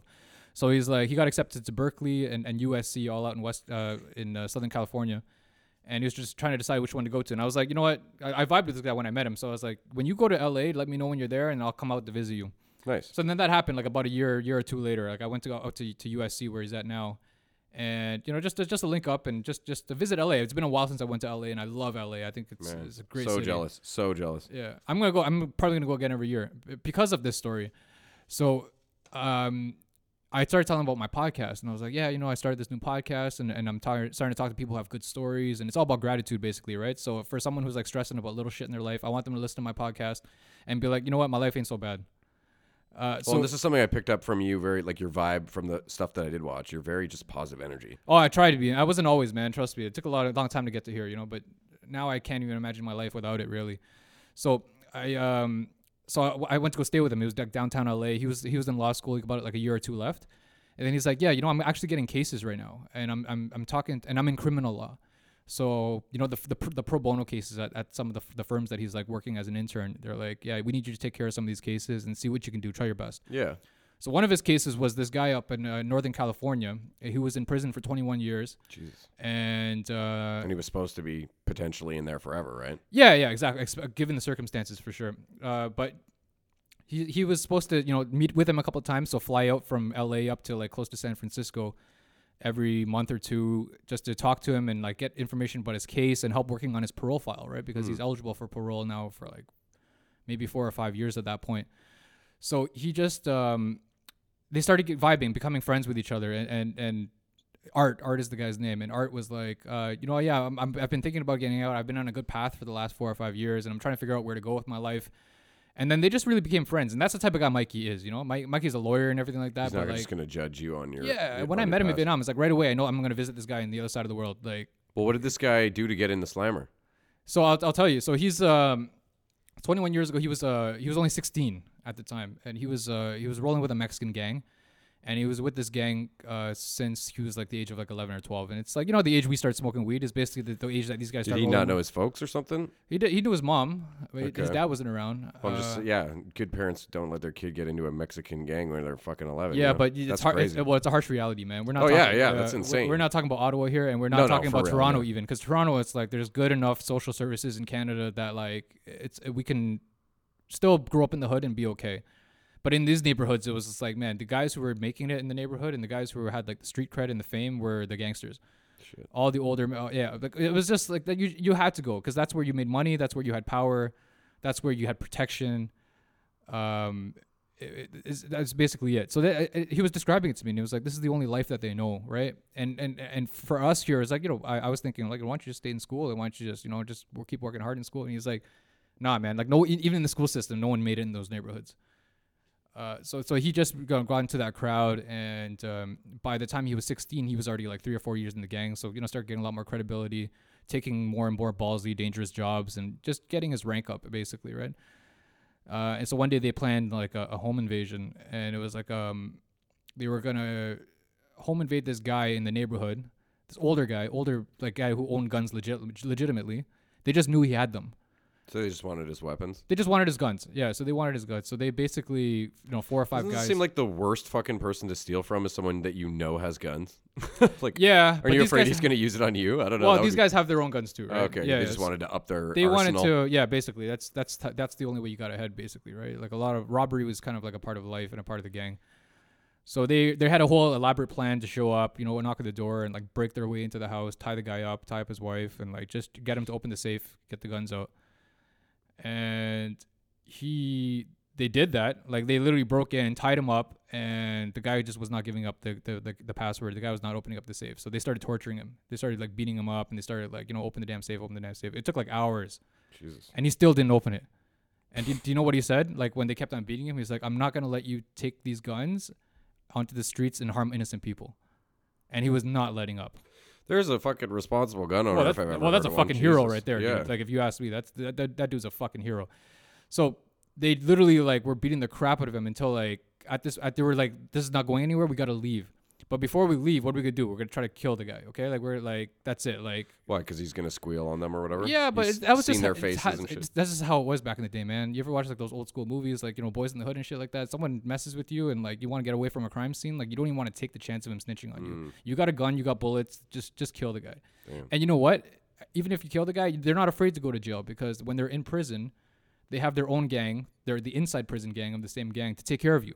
So that's that was just your life at the time. That was your reality. That's that's what a lot of these guys grew up with. I gotta imagine it's still not as good as being free though, and being able to do whatever the hell. Oh, you 100 want. Like, percent. But then like how they think that they're in the hood and they're struggling so much that like even being free is whatever. You know what I mean? You go to prison, you don't gotta worry about paying for food. you got and food and, yeah, yeah. You got shelter and like you got guys to protect you. You know what I mean? What else do you need? it's like Trailer Park Boys where they like going to jail because they have hockey tournaments. Yeah, and it's like it's literally like that. But that, that's the Canadian version. Yeah, yeah. I, guess. I just but always thought that was hilarious. They're like, oh, I want to stay in jail for like four more days. it's a reality, dude. It's when they get out, they don't want to get out. It's a reality, man. For some guys, they think it's not that bad in there, man. So th- so they just go. And um, so yeah, so anyways, they got caught. Um, there's really another crazy part of that story too. That's in my podcast. So make, make sure you guys check that out. Yeah. Uh, but they they escaped. They, they left at that point. So they they're making their way out of the place now, and then uh, then they got caught. Yeah, they I think they like did a U turn at like a stop sign or something, and then the cops pulled them over, and then all these guys tried to make Oh, off on foot. shit. And then the, like, the, another fucked up part of that story is that like now he's in jail, right? He's juvie 16, and now he has to face trial. And um, he's got no money for a lawyer. You know, he's just some you know a Mexican kid in a Mexican gang. So they had to they assigned like a public uh, defender for him, like a crown attorney basically, or like a defense attorney, uh, legal aid kind of type Yeah, kind of yeah. thing.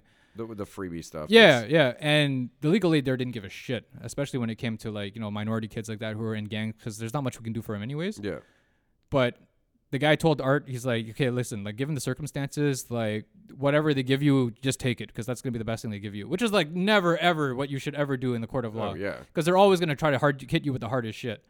But he was so young and like he just didn't know. He just went along with He it, just went along with it, and it's like, yeah, you know, what, life sentence. Do you do you- how do you plead? Guilty. Twenty-one years, eleven days for armed robbery. No one was murdered. Uh, Torture's kind of fucked up though. it is. I mean, yeah, I don't know I'm the not details. gonna. I'm not going to. But I'm just saying in Canada. The only uh, defense I would say that you really have to focus on is the, if the guy was 16. Like, how is he getting a life sentence when he's a And when minor? he's only 16. Yeah, exactly. so And was he sentenced when he was 16 or, or sentenced? Yeah, as an adult and 16. Crazy. Yeah. So I mean, I- if he was in Canada for all of that, happened, yeah. he would have probably got like three years, four years max, and then out. Complete sentence served. No, probably no probation. I don't. I don't know how the appeals work out and the uh, and the parole works out here. But he was in prison for like 21 years, and just a whole bunch of shit happened in prison too. It wasn't like his life flew by, and, and in fact, it was the opposite. His life went by at the, the speed of a snail, basically. That's how I always imagine prison.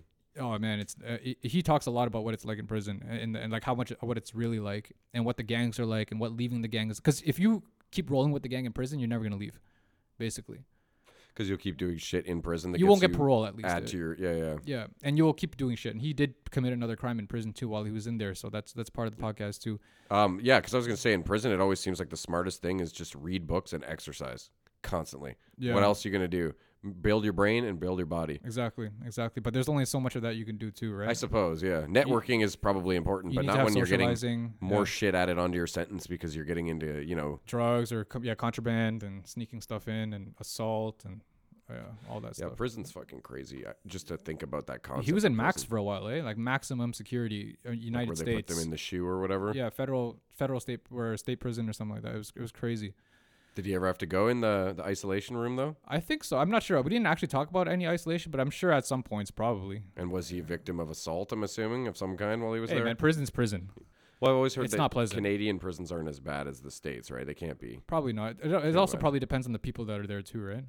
Yeah. Yeah, and what level of prison it is too. yeah. I can't imagine. Yeah, I don't know. Maybe I'm picturing this super Canadian prison in my head where they're like, "Did you guys get your morning Timbits?" prison's prison's probably prison. yeah, for it's the probably most prison. part. I don't know. But uh, Something it I hope to never have to find out firsthand. Yeah, but but anyways, the the the, the episode is not just really just about what he did and, and you know being in prison. The the episode is a lot about rehabilitation too, right? And becoming a better person and, and being and getting back to God and contributing and what what he wants for his life now that he's out. Just make more of his time. Yeah, or well, yeah, just to to live the life that he that kind of got taken away from him. And It's um, got to be weird to try to like ad- adapt back into society was. after that, right? was. Well, especially at that time, ten days. I, I mean, I spoke to him a couple of weeks ago, and he was like, "Man, that well, a year ago, like literally, it's been almost a year." And he's like, I, "It's it's almost like a distant memory for me. Like it was like my life, another another life ago." So he's like adapting Because so, so, much has changed. yeah. Yeah. he's working now. He's got like he, be- he, lear- he learned to become a welder in prison. Like um, there's there's classes you can take. So he got certified. He got out. Now he's working with the union, doing like carpentry and, and, and a little bit of welding too. And and, And you didn't get the vibe that he's gonna ever like start running back with the. well, bat- that, here's the thing. people? Here's the thing. Okay, so an, another big uh, part of my episode and what I wanted to convey was that you know we how we all have that that that interpretation of what you know a life sentence or, or a lifer or like someone who's out on parole is gonna probably want to go back in because that's what they're used to. Uh, for some for the guys that they actually let off on parole, like the guys who actually get parole, they couldn't be anything further from the truth. Mm-hmm. Because these guys have literally worked like hard, hard, hard, Hard, hard, to get out. Yeah, you that, can't yeah. trick parole judges to get you off. Like you Yeah. cannot. Well, no, I had heard that most of them end up back in jail because they have too hard of a time getting a good job, and then Yeah. they end up resorting to crime because it's the easier way to get an income, and then because of the crime, they start running with the drugs, and then they start, doing, Yeah. you know, There's- slippery there's slope and resources. all that. You There's know? a lot of resources now to help a lot of people who come out, right? They stay at a halfway house for a little while. They make sure that they Have a don't parole integrate too officer. fast. Yeah, parole officer, yeah. probation officers. Drug tests regularly and stuff like yeah, that. Yeah, drug tests Yeah. regularly. But these are mostly guys who have been in prison for like four or five years, the reoffenders. Yeah. The guys who are actually like been spending 20 plus years in prison Yeah. are the least likely to, are the least likely rec- recidiv, like they have the least recidivism rate. Well, they're trying to fight for the last 20 years of their life, maybe, you know? They're like, I'm going to, you know, may, let's just say you go in when you're 20, you spend 25 years in there. You're like in your mid 40s now. Yeah. You want to get the fuck out there and live. Well, yeah, exactly. And some people actually give up on that that hope. Really? right? When they're in prison, yes. A lot of people are. That's why they stay forever because they're like, you know what? It's never gonna work. It's never gonna happen. Because I'm not going to be able to fit in anymore. I'm not gonna be able to fit in. People Plus, are going to judge me. well, plus they probably get committed for other crimes when they're in prison too. So it adds on to their sentence, Hmm. and they don't care. They're already there, right? They're like, okay, whatever. I just At some point, they have to accept that. Yeah. Yeah. Their family, all their friends, they can't face them when they get out anyways. They won't even remember them. Like, That's so weird. but he was he like he was like literally the perfect case because he he mentioned this in the podcast too. He was said uh, the the parole judges, the people who decide if you get parole or not, they they decide if you get parole if they think that you're you're suitable enough to be their neighbor, to, to literally to live next door to them. Weird. Yeah, I mean, well, that well, makes, sense. Yeah, makes yeah, sense, it does right? make sense. I've That's- just never heard that. That's very that's- interesting. Yeah, yeah. There's there's a lot of different things that he mentioned in this podcast that were just so eye opening for me. And, Definitely. And a That's lot. awesome. And again, back to that point about wanting to make sure that people see inmates and, and life life like people who are like lifers out in the world in a different light. That's what I wanted. Because I'm like, these guys are people. These guys deserve a second chance, and they they don't deserve our like condescending look at them.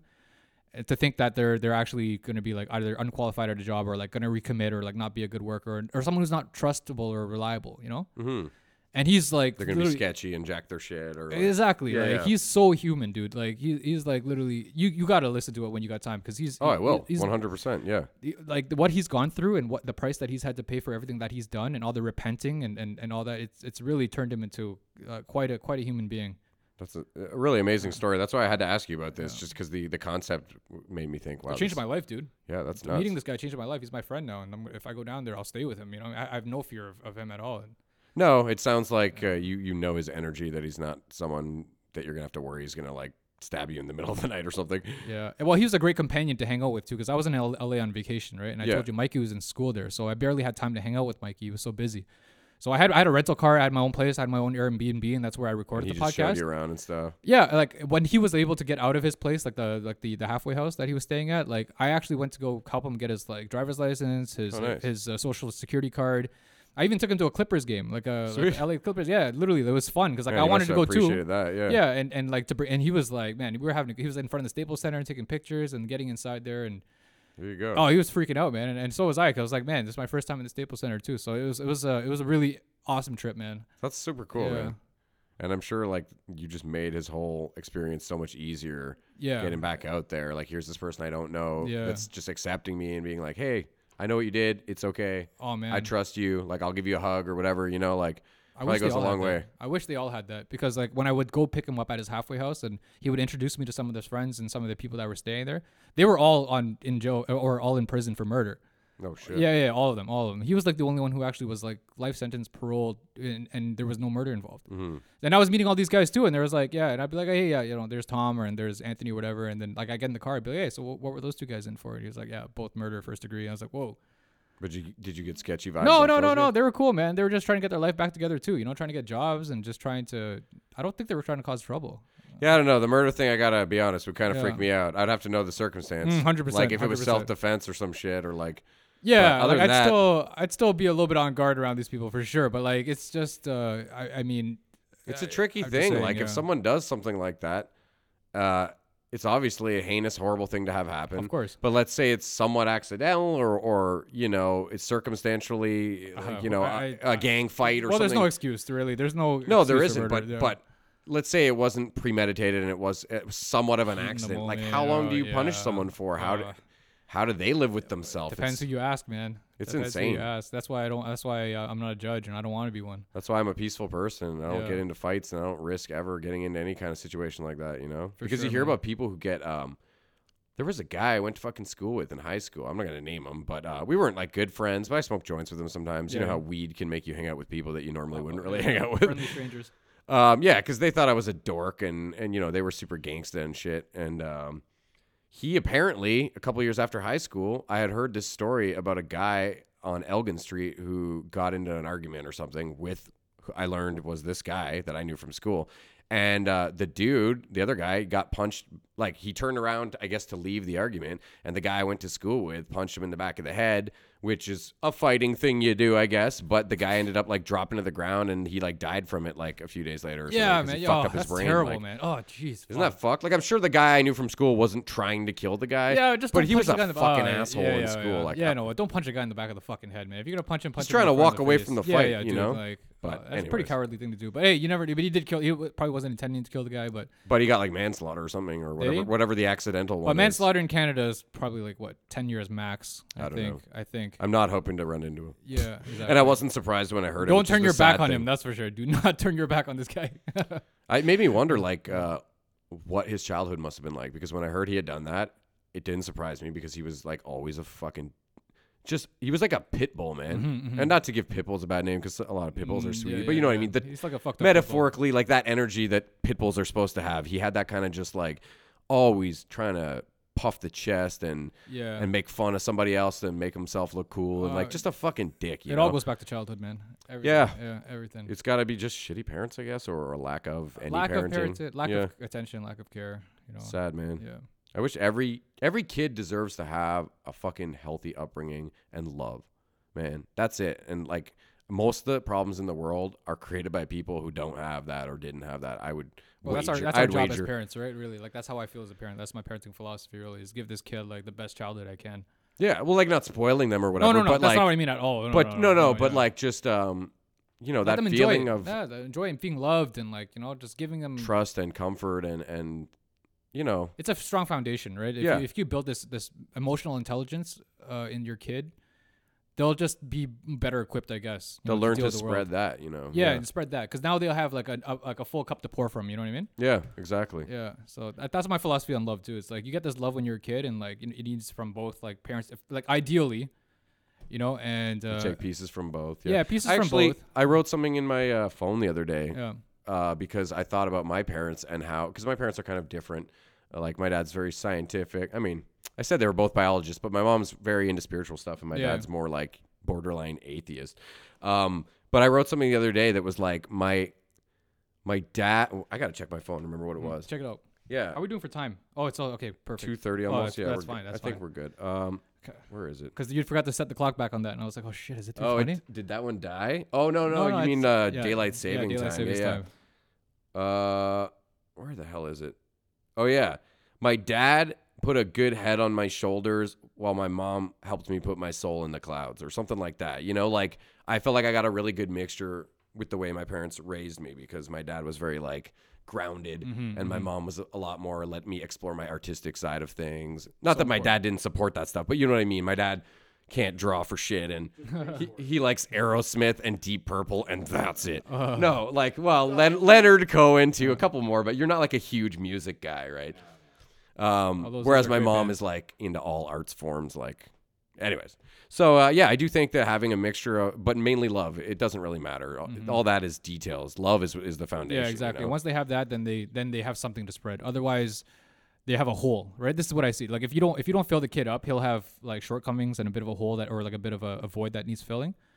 And then these folks, I think, will grow up and going out in the world and like trying to find things to fill that void a little bit, right? That they didn't get. Yeah, and that's like the middle ground because there's other kids that get filled up with poison, which is the parents who beat the shit out of them or teach them like horrible life lessons. Yeah, I wouldn't about- call that filling. I would just call that like neglect and Yeah. unfilling, basically. Well, no, yeah. because kids are, um, yeah, filling the hole sounds or gross, but, you're, yeah, um, they both make sense. Yeah, but kids are like a, an empty vase or whatever. Like a, Yeah. that sounds weird too. No, no, it's, it's, you know what I mean? They're they're they're so like a sponge is the better way to put it. Like Mm-hmm. kid, children's brains are just a sponge. They're so ready to absorb, Mm-hmm. and if you're gonna fill them with hate and anger and judgment and racism and Mm-hmm. homophobia and all that other shit, it's just like they're gonna turn out to be horrible people, and it's so unfair that the kids don't get a choice. Well, you know, like actually, the kids who grew up out of that environment and end up be doing well, I guess, like those are the ones who kind of like turn away from their families. They really right? overcome. Yeah, Yeah, they they, have literally to. just like they just give up their family like at the age of like 18, 19, and never talk to them again. That's and got to be so hard too. That's oh yeah, pretty much just as hard as. Because even if your parents are horrible people, you still have this like biological, like magnet feeling towards your your Yeah. biological family. I think. No, no, I think? I agree too. If you hate your brother, you're still like, yeah, but I kind of love him, brother, and if I found out he died, I'd be really upset. Still, you know, it's weird. It's weird how love can be complicated like that. Well, it's like it's like what they say in the Bible and what they say in a lot, a lot of religions. It's like you have to have respect for your parents, right? And it's, it's like a big part of it. Uh, And your it's one of the commandments. It's one of the commandments, basically, right? Thou shalt honor. I don't know. I'm not a Christian or anything like that, but I think it's in there for a reason. Honor thy mother and father, or yeah, something like exactly. that. Yeah, yeah. Because like it's a part of like what what God wants, and like in Buddhism, it's the same way. You got to really like you got to honor your parents no matter what, or You got to respect them no matter what. Well, I was going to say even Yeah. just more broadly honoring elders and people who have come before Yeah, us, who yeah, have life experience, yeah, of course. who have um, traditions and things that have helped them as uh, you know. And you can't get too stuck up in that. That's the other end of the spectrum. People who are like, "This is the way it's always been." Ah, yeah, well, yeah, sometimes yeah. things need to fucking evolve, and that's just like yeah, you, need to find a good middle ground. you need a level of adaptability. You know. Yeah, and then the opposite of that is th- there's a lot of people who are, especially young people, coming up and they, they, they come into an industry and they think they know everything right away and they get really cocky about it, Yeah, and then they just kind of like block off their ability to learn. from the sage, wise people who are Yeah. like, "Hey, guess what? I've had moments like that too, where I was on an up. You're gonna have it down to like Those you guys know." learn quick, man. Those guys will learn quick. You know? Yeah. yeah. They think they got it all figured out until they don't. Yeah, exactly. You need to listen to the Yodas and the Obi Wans. You have to, man. Well, you just gotta respect them. You you don't have to agree with anything that they say, really, but it's just, man, like you gotta respect the OGs. Yeah. uh, when you when you get into the scene. Yeah. Baby Yodas don't know shit. Yeah, yeah. 50 hey. years old, that's nothing. You got to be like 900 like the real Yoda. Yeah, exactly. Um so if we should probably wrap up soon. I know you got to get out of here, but um I got to ask you the superpower question. We always ask people if you could have a superpower, what would it be? Flying is not allowed. Mm. We we vetoed that a Well, while who ago. wants to be? Who wants to just just fly, anyways? Well, you can only pick one You power. go in an airplane. you can't pick like a character. You have to pick a power. One superpower, you walk out of here with that power. Like what would it be, you know? We've had some pretty interesting answers. Probably to heal people. Cool. Yeah. Man, that's so Yeah. altruistic of you. Yeah, yeah. I think I think if I could, I mean, what more satisfaction can you have? Hopefully you could use it for yourself. Yeah, hopefully. But even if I couldn't, I would still take the power. Yeah, man. You know what I mean? You'd be like loved everywhere you went. You just go Yeah. into like children's cancer wards and like heal everybody. Well, you could literally make a story about that too, like a whole Marvel movie behind something like that. Because Someone who like, can because imagine I'm giving myself my own energy to heal someone else when I can't heal myself. You know what I mean? Interesting. you There's been a couple characters in Marvel like that. Yeah? I'm such a nerd that I actually Yeah. There's a X Men character called Elixir. He has like Mm. gold skin and he can heal people. Uh, maybe he can heal himself though. I bet he probably can actually. I know, like Wolverine, like regenerates himself, but like Silver I- Surfer can heal people Oh, because he can rearrange matter. Really okay. Uh, yeah, there's been a few. Uh, um, you know, Angel from the X Men. Yeah, yeah. The guy with So, the metal wings and stuff. Uh, well, that was when he became Archangel. He oh, that's oh, same guy. Okay, okay. Yeah, so Angel's got a crazy story. He was kind of Oh. boring, right? When the X Men started, he was just a dude with wings, and on a team full of like, guy can shoot lasers out of his eyes. This guy can turn into ice. It's like I have wings. Okay, scout ahead, buddy. Like, so uh, I, th- I think the writers wanted to spice him up, but they had a storyline. I think it was called Mutant Massacre, where one of the Marauders, which are like these bad guys that Mister Sinister, his like goons or whatever. Yeah, yeah. There's this guy named Harpoon, super original name. he throws harpoons. Oh, it's like Uh, Scorpion. Yeah, but no, like the big long javelins, yeah, kind of. yeah. And he uh, basically impales both of his wings to the point where they have to get amputated. Mm. And then Warren Worthington, the guy who is Angel, he ends up getting super depressed and distraught because his whole life, like flying, is his, his like escape, you know. And now he's like just. He's still a rich billionaire playboy, but Wow. he's off the X Men because he's got no powers, I guess, you know. Mm. So he tried to kill himself flying his plane into a mountain or whatever, Mm. his private jet. And then Apocalypse, who's the super, oh, you uh, know, yeah, the, the- the oldest yeah. mutant from ancient Egypt or Yeah, whatever. the, the Thanos basically. He manipulated his genes and he makes him into Archangel. Yeah, yeah. Oh, Um, wow, okay. Anyways, what I was gonna say was later on, years and years and years later in comics, they made certain mutants started having um, in X Men secondary mutations where they were like developing new powers. Hmm. So an example would be like Emma Frost back in the day. She was just the White Queen. She had mental powers. That was it. But then she got a secondary mutation where she could turn her skin into diamond, Oh wow. which you might have seen in the movies. I think so. Yeah. But uh, anyways, Angel, long fucking point here. Angel's secondary mutation was that his blood could heal people. Oh really? Just his blood though. So he would have to spill it on someone? Or transfusions or whatever. Oh okay. but you know, blood of an angel, it was kind of like Yeah, yeah, yeah, yeah. symbolic, I guess. Yeah. But uh, yeah, that's a really cool answer, man. I, I never would have thought.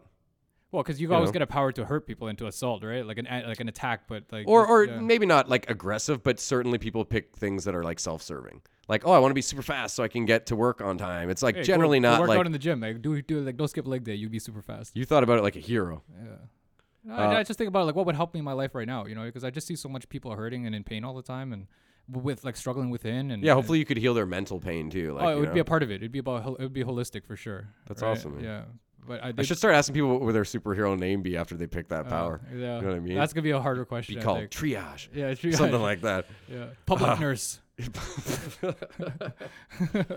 um, shit, man. Okay, well, I guess uh, that's pretty much it. We'll we'll play around on the arcade and we'll do a picture and shit. But Yeah, uh, cool. other than that, thanks a lot for coming on, man. I really Yeah, no problem. appreciate I, it. I'll, plug my shit if I can, I guess. of course, yeah. Yeah, so Coach AC on YouTube, uh, Instagram, DJ AC underscore. I'm sure that That's all the this is gonna cameras, get. Oh, yeah, everything I'm sure is gonna get popped up on the the inter- the uh, information and stuff. But Yeah, I'll put Uh, something in the in the list at the yeah, bottom. but join the army. Uh, everyone get together. You know, raise love, raise peace, and spread good vibes, man. And and hopefully I get to speak to you again. I feel course, like we man. could Yeah, really come back speaking for hours. Oh, yes, yeah, yeah. yes. You could come on my show and stuff, and we literally just met. Like, Yeah, we talked yeah. like what three fucking messages. and we could literally still we could still go. Like I'm literally if I didn't have a meeting to go to, I could stay here all day. Oh yeah, we like. I mean, I went through some of my stuff, but we we've been freeballing it here, and it's been awesome, man. Um, yeah. So we always high five at the end. all right. Seems like conducive with the message you're doing here. Yeah, yeah. And I'm gonna use my new subscribe thing. So subscribe up here. And uh, check out whatever video YouTube's recommending for you down in this general area. Um, yeah, that's it. Have a good one, everybody. Peace. awesome, man. That was fun. Yo.